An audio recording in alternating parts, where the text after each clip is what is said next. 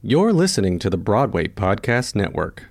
Hey, babe, what you got there? This is a check from Carvana. I just sold my car to them. I went online and Carvana gave me an offer right away. Then they just picked up the car and gave me this. Well, that's a big check. Well, obviously, you could put this towards your next car, or we could finally get that jacuzzi, or I could start taking tuba lessons, or I could quit my job and write my memoir. Or I can put it towards my next car with Carvana. Sorry, your check, not mine. Sell your car to Carvana. Visit Carvana.com or download the app to get a real offer in seconds.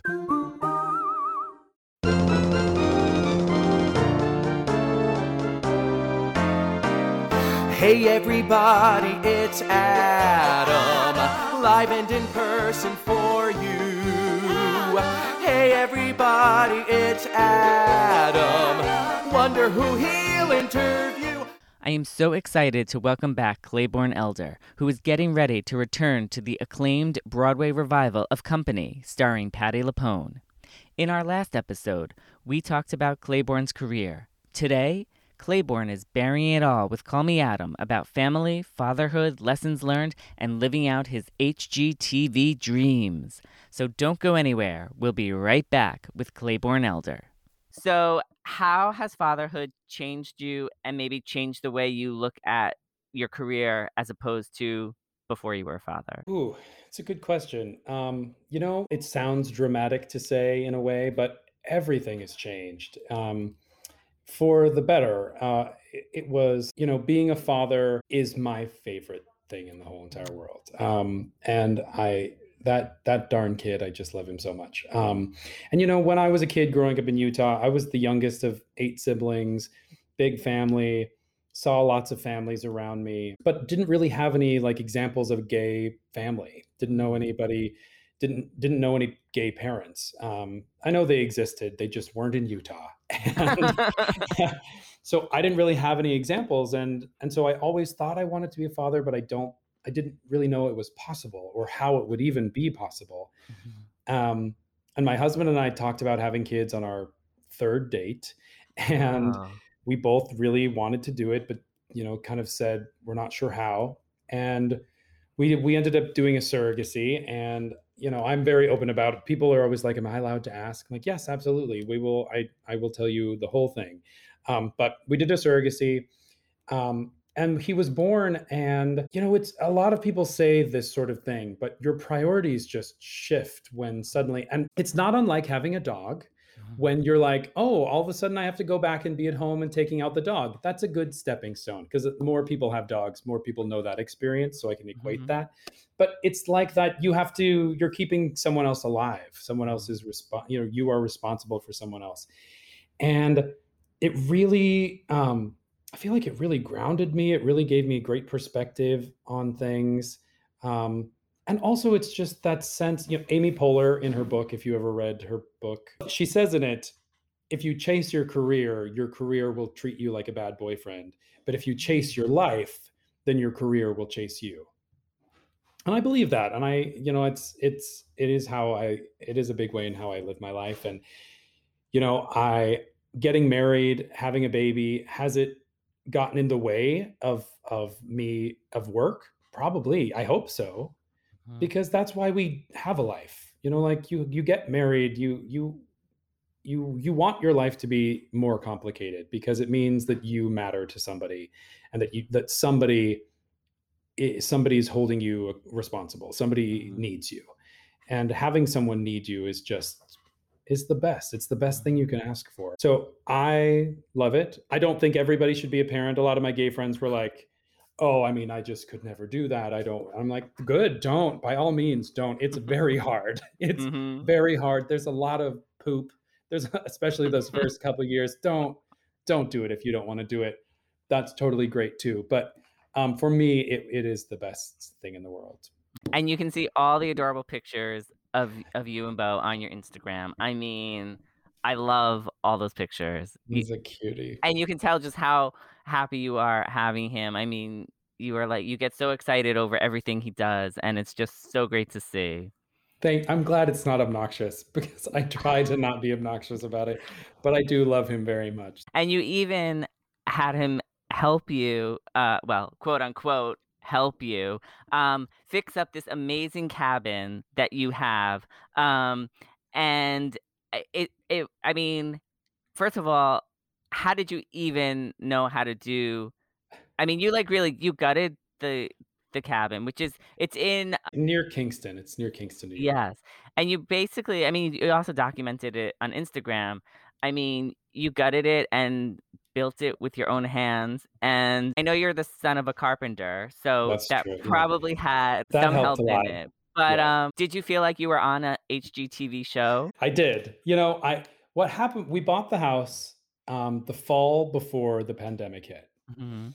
and we bought it because it had a, and it had a lot of work to do. Kind of that was my dream is i wanted to buy something that needed a lot of work because i wanted to put the work in it. But we bought it then i started rehearsals for company. We didn't have a ton of time. I i was able to put a little work in but then i was you know full full speed ahead on company. And when the pandemic hit you know we were all sad. We were depressed. It was we were only a week into previews. We'd worked so hard the world was falling apart we were all scared it was very scary and i threw myself into fixing up the house. And I tore down the ceilings and I tore up all the tore up the kitchen and tore up the bathroom and you know just every day as the as it continued to stretch on I took on more and more projects and my husband keeps joking that by the he he was joking that by the end of the pandemic we were going to have a 2000 square foot house or 200,000 square foot house because I was just going to build and build and add extensions on but um but I did just kind of that's what saw me through the pandemic is um, spending the time fixing up the house and painting. And Bo helped me paint. My son's name is Bo, and my husband helped me a lot. And actually, about a month into the pandemic, this is the the true untold story. About a month into the pandemic, as I was fixing it up and documenting it on Instagram, a producer reached out to me, a television reality show producer, and said, uh, "Hey, I'm interested in developing a show about you." And so there was a period of a couple of months where all of the stuff that I was doing was being shot because it was being developed as a pitch for um, the Magnolia Network and HGTV, which is still sort of out there in the works. Um, my like my pitch my pitch tape and stuff that was created is still out there, and the, I'm still working with the producer on shopping it around and stuff. So maybe there'll be some sort of Broadway themed HGTV show at some point. Um, but not not as of yet. But so it did feel like I was on an HGTV show because I sort of was. oh my god, that is so exciting! I was actually thinking as you were describing this whole thing, I was like, there has to be some kind of like TV show within this, like I don't know, getting like Mhm. cre- creative, creating with clay or something. I don't know, but And oh my god, trying to we kept trying to find of like musical ways how to tie in the Broadway thing and Uh-huh. there were I- I would be like there were times in which I was like singing and building things and all sorts of fun stuff. So Oh I don't know.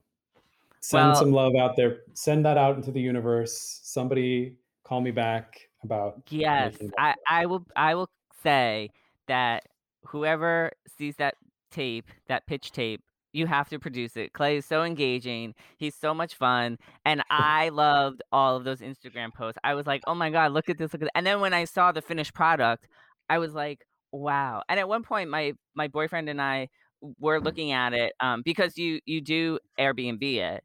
Um, yeah, yeah. Little little plug. So if you do Mhm. want to stay in this beautiful cabin in the woods, yes go on airbnb and and and check it out i mean it's gorgeous and um we we were looking at it i think it was just also before the pandemic hit and then the pandemic And then we started and- living here. Yeah, we Yeah. were, we've been living here since mostly. yeah So. oh my god so exciting well Mhm. um okay the last part of this legacy conversation because we do have to we, i do have to keep moving things forward because i could talk to you forever I, about I all know. I. I love talking to you, so it's easy. Yeah. um so what's something about yourself you want to pass on to bo oh, that will make me very emotional. Um, you know, I want everything for him.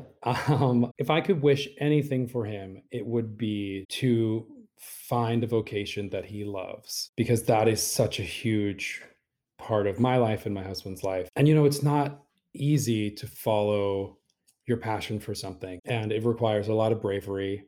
And so I hope he's that brave.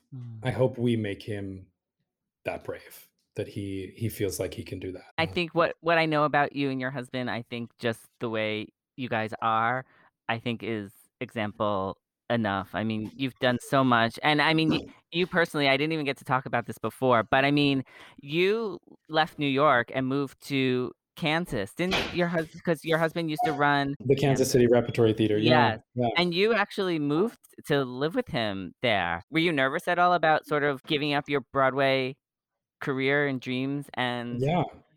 Oh, terrified. This is this is a good like true all thing, which I, I I haven't really ever talked about it in an interview. I have written about it online, but um, my husband and I met. He was living in Kansas City. I was living in New York. We were going back and forth between the two places nonsensically for a long time, and right before our son was born, I was like, well, I guess I'm going to move to Kansas City and raise this kid for a few years because I want to have a family and he has he's doing this thing he's very passionate about that a job he really loves doing doing really incredible work in a community that it's really really helping. And um, so I moved away briefly. I mean I always had an apartment still in New York but I was gone. And the bad thing that happened when that happened was my agents were like oh so you're just giving up and I was like mm. Absolutely not. No, I'm just figuring out a new way. I think this is going to work out. I don't know how, but it will. And also, this is my husband and our child. There's no negotiation here about me wanting to have a good life for them and for myself. And I broke up with my agents over it. I, I got in a huge fight with them over it over the course of about a month. And finally, I was like, you guys, we're not on the same page. You, you are more concerned about me being in a Broadway show than you are about my child being born and I just don't think this is probably going to work out. We should we should just not do this anymore. Which is a scary thing to do Mhm. because, you know, we need agents, we need Mhm. them. And it's a relationship that you have for long periods of time. And you know, luckily I immediately signed with an agency that has been completely behind me 100%. CESD is the name of the agency. Aaron Grush, they are amazing. They want me to have a life. They support me in everything. Anytime, you know, lots of people have arguments with their agents where an agent will, will want you to take a job because it's a lot of money, even if you really, really, really, really don't want to do it. And they will try to talk you into it. And I've never had that experience with these people. And they, I will stay with them forever because I know that they have my best interests at heart. And my manager as well. My manager has been with me through everything, and he is Steve Mayhack. And um, he is one of my best friends. And I know, and most importantly, I know that they want me to have a successful life. They want me to have a successful career. They want to make money. I want to make money. But I know that they support me in my life. So that was a scary thing. And did I? I'm sure I. Li- I I'm sure I lost out on opportunities. I'm sure I missed jobs. But you know what? There will always be another play. There's Uh-huh. always going to be another play. And sometimes you miss out on an opportunity because another one comes along that's even more important for you to have. And you just, you don't ever know. And if you can kind of look at success and failure both in the same way, which is like maybe it's a good thing or maybe it's a bad thing. Mm-hmm. Like I booked this Broadway show. Maybe that's a good thing. Maybe that show will close in two weeks. Or I missed out on this huge job that I really wanted. Maybe that's a bad thing. Or maybe next month I'm going to get a TV show that I'm going to be on for five years. And trying to kind of find the middle ground of just being okay, knowing that both success and failures fall in the same pool, which is the maybe pool, has been a, big comfort for my mental health in an industry that is very, um, has a lot of up and downs. That's a great way to look at it. Now, one last thing um, Yeah. before we go into lessons learned. Um, when you were living in Kansas, I mean, Kansas is not New York, um, and you're a gay couple. Did you encounter any homophobia, or I mean, what was it like living as a gay couple in Kansas? You know, it's like a lot of larger Midwestern cities. There's a very vibrant gay community because it's the it's the big city. So Hmm. everybody from the area goes to that big city. Mhm. So there was a really lovely gay community, a really incredible arts community. We loved loved our time in Kansas City and we had an amazing house and I'm a cook and so we had this I had the most amazing kitchen and I would just cook we were sort of like if do you know a Christmas carol the Fezziwigs. The Fezziwigs are like the boss that throws the big, huge party that everybody Yeah, comes to. we used of. to joke that we were the Fezziwigs because when I was there, we would invite the whole cast of every single show. We would invite like 30 people over for dinner every weekend. I would spend two days cooking. It was so much fun. And having all these artists around, I had one music, I had one room that was just my music room that had a Mhm. piano and all of my musical instruments that I play. And we would invite people over for jam sessions and just play music and drink and eat. And it was so much fun. We really loved it. I will say we did face some some homophobia and Mhm. some things there, especially after our son was born. Um, like public comments were made about him being an uh, being an arts leader in the community and people people congratulating us on the birth of our child and it being a political statement to congratulate us on the birth of our child which i didn't love. Mm, and ultimately it's one of the reasons why we left. In a in a lot of reasons why it was just time to move on. But also we wanted bo to grow up in a place where it was totally fine to mhm. be to have two dads and where he didn't need to feel like a strange kid. Now to every gay person who's having kids in the midwest in some tiny town your kid is going to be awesome because of it. But for us we wanted to be in your family. Eric, my husband's whole family is in new york. We wanted to be in the place where all of our people were all of our theater people you know who we've been friends with for decades. So it was time to come home and we came home which is new york. Let's take a quick break, and when we come back, we'll have much more with Claybourne Elder. Priceline presents Go to Your Happy Price. What's up? It's Kaley Cuoco. When it comes to travel, we all have a happy place. You can see yourself already there. It's beautiful. It might be sunny and sandy for some, neon and urban for others, deserts or rainforests or hiking trails. With Priceline, you can get to your happy place for a happy price with deals you really can't find anywhere else. Like up to 60% off select hotels to Costa Rica or five star hotels for two star prices in Cabo. Go to Priceline.com and travel to your happy place for a happy price. All right, see ya. I'm off to Miami. No, actually, wow, look at that. No, I- I'm going to Hawaii now. Ooh, Cancun looks nice. You know what? Belize looks pretty nice this time of year. Or, mmm, Palm Springs. Go to your happy place for a happy price. Go to your happy price, Priceline.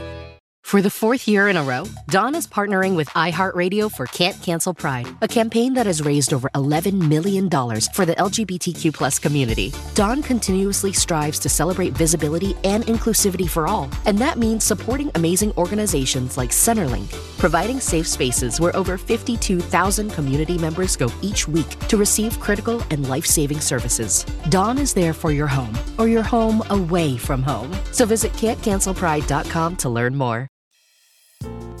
Hey, everybody, my name is Claybourne Elder, and you're listening to Baring It All with Call Me Adam.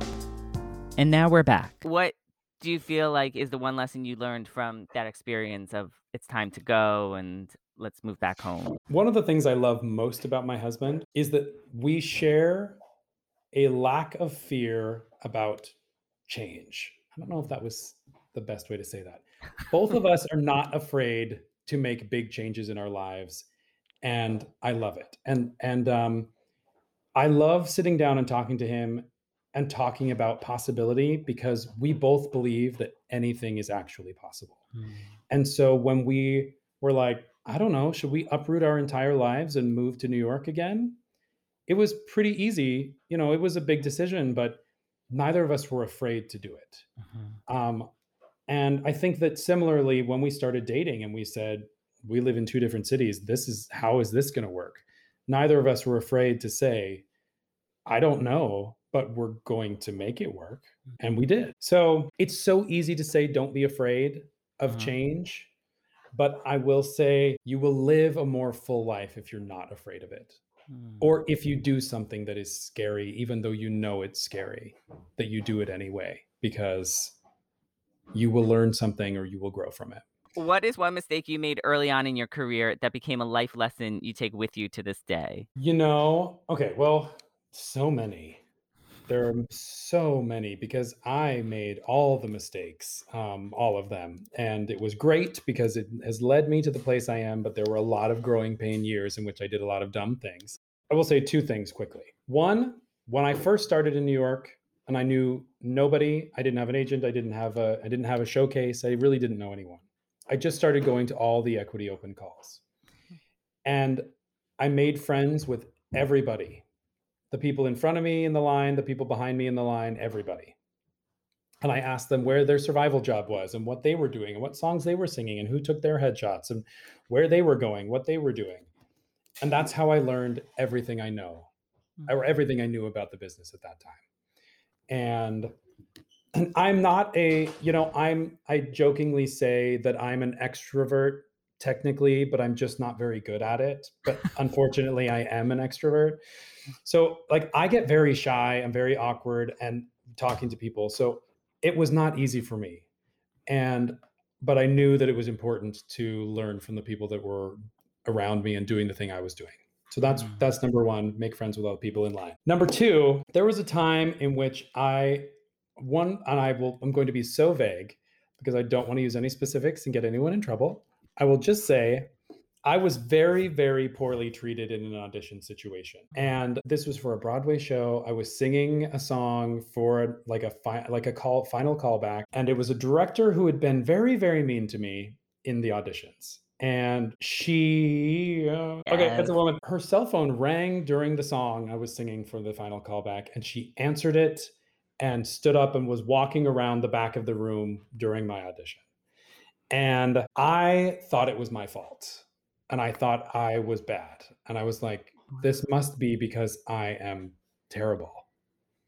And I let that hang over me for a while. And I feel like not not as a dr- dramatic as this situation, but I feel like actors often when they go and have a bad audition, if they don't book it, if it doesn't go well, they immediately turn it on themselves mm. and immediately turn it into like I am ugly, I am not good enough, I can't sing high enough, I can't act well enough. When in reality, there are just so many other things at play that don't have anything to do with you. Mm. And it's like that it's like a lot of a lot of self-help people say that that people often think that everyone is thinking about them but no one is really thinking about them. It's uh-huh. sort of the same concept. They might just not be thinking about you because there's a million there's somebody else they have already cast or hmm. that they have to cast somebody that looks like this because the other person is that high that tall and they need someone that tall to be the across from them there's just a million things at play that you don't know and it really lets you off the hook when you when you can when you can learn that you can be fantastic in an audition and not book the job and that really you just have to look at every audition as a little acting class or like a little work session. You're just going in to show them a part of you. It's maybe not even the best part. You're just going in to show them a part of you, get to know them, get to chat with them, and that you're a human being. And I wish that I had said in that audition, hey, I'm in the middle of singing a song. Do you want me to leave? Or I wish that I had been strong enough to look, I didn't need to be rude back. I didn't need to like yell. I didn't need to be indignant. But if I had had the self um, awareness to be like, this person is being really rude and being really inappropriate. And just because she's a big Broadway director and I am just a lowly actor does not mean that I am worth less than she is. And I don't need to do this. And I don't want to work for someone that's going to do that.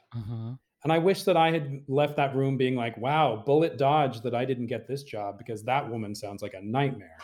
You know? Mhm. Like who would do that? So I wish that I had had that kind of that kind of strength even when I was starting out. And have you avoided working for this director since? I have, and they have they have they have offered me a job, and I have said Mm. no Well, because good for you for standing your ground now. Uh, So the Yeah. lesson the lesson worked. Yeah. Um, have you ever been fired from a show? And if so, what did that moment teach you? I think if I've actually been fired from a show before. I mean, believe me, I've had lots of bad things happen. I've definitely been like set up, lined up to be the person who gets the role in an audition, Huh? and have gone in and self sabotaged a little bit and like Mm. lost it, lost the role for myself. by being like too nervous or putting too much weight on it or not, you know, that has definitely happened to me before. Um, but technically, I haven't ever been fired. That's great. and let's I hope you let's let's hope you don't. Let's hope I don't get fired. Exactly. Exactly. Um, what's something you've learned from a co-star or castmate? My favorite co-star of all time was Melissa van der Schyff in Bonnie and Clyde. She not only became one of my best friends, who continues to be one of my best friends, but I could we you know we did we did hundreds of performances of that show, even though we had a short Broadway run because we did two out of towns together. We did at least I don't know between five and ten workshops of the show as well over the course of three and a half years. So we worked on that show for a very long time together, she and I, and and Laura and Jeremy too. The four of us kind of stuck with it, and she, um, I could have. We've done a lot of performances of that show. I could do another hundred with her because we never did it the same way twice. Um, every every single night we were exploring and i remember the closing night of the broadway performance. I remember thinking we i walked off stage after a scene and i was like wow we just found something totally new and this is the end you know? And she was incredible. I just it's not often that you work with someone who is exactly on the same page as you and likes to work in exactly the same way as you every single every night before every single performance of that show we did we met 15 minutes before the curtain and had uh, we would meet and like go hide in a part of the theater where no one could see us be super weird. And we would improvise as our characters for about 15 minutes. And it was super weird and like very theater kid nerdy but we loved doing it together and it just got us in the same room and got our characters on the same page to start out and, and it's just not a lot of people you can do you can be that kind of vulnerable with. Um, and i love her dearly so much. She's one of the most talented people i've ever worked with. That is so nice to hear that you guys are still friends to this day and just how much you mean like how much you enjoyed working with her because uh, I mean you were you were like one of the first few people that like I really got to uh sort of know through starting at at the time my website and um I mean I've always loved I've loved following both of your careers and just hearing that you guys are still friends to this day is just so heartwarming. oh thank you great. yeah i remember you in those early years uh, at the uh, uh, like the the like um Blogger events. website summit yes uh-huh, Yes. the blogger like summit Mhm. thing in that in the upstairs of that bar Yes. um Yes, there Yeah. was that whole right. We had a whole event at Bonnie and Clyde. Yes, yeah yeah, it yeah. was so great. that was fun All, all now, all these years later, i know oh we still look the same. we still look exactly the same exactly. i can't believe it's been as many years as it has been actually when you say that it is crazy Yeah. Um. Okay. So the last part of lessons learned is what is something you wish you could tell your younger self that would have saved you from a mistake or heartache, either in life or your career. Oh gosh, it's so hard to talk to your younger self because it is uh, it's very emotional.